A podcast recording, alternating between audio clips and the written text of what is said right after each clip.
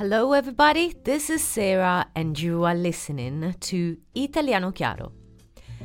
If you like my podcast, make sure you subscribe to my channel. Today, I'm going to share with you how to greet in Italian. Let's start with ciao. I live in London, and everywhere I go, as soon as people hear that I'm Italian, they greet me with an Italian ciao. But how do we use ciao? Ciao means both hello and goodbye, and it's used in informal situations, so with family, friends, and people we know very well. In Italian, we also use ciao in a sarcastic way. Si, ciao, which means yeah, right. We also use a salve. Salve is equivalent to ciao but slightly more formal and polite and we only use it to say hello. It comes from Latin and it means be well.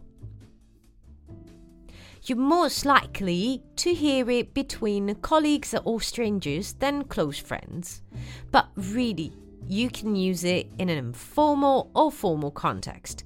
It depends on the tone of voice.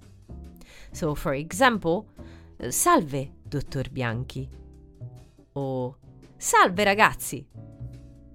Salve also bypasses any confusion over using buongiorno e buonasera.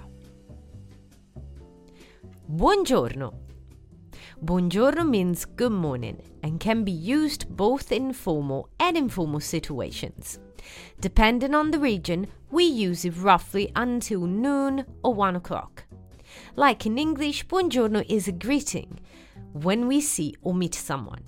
Upon leaving, we can say buona giornata, which means have a good day. Buon pomeriggio.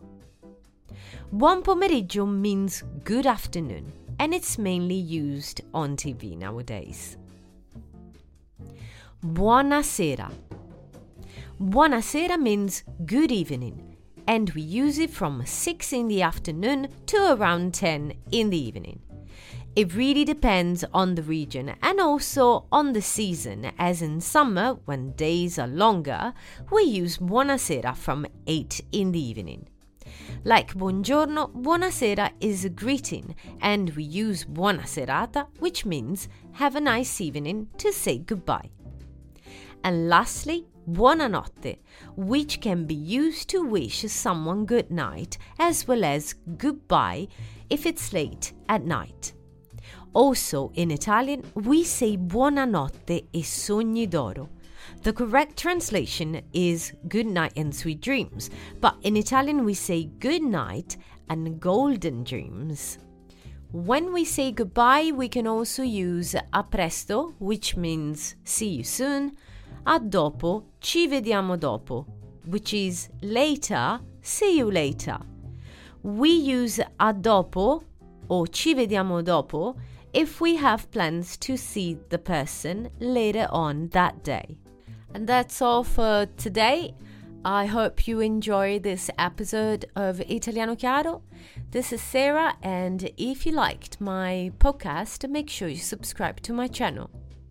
Ciao!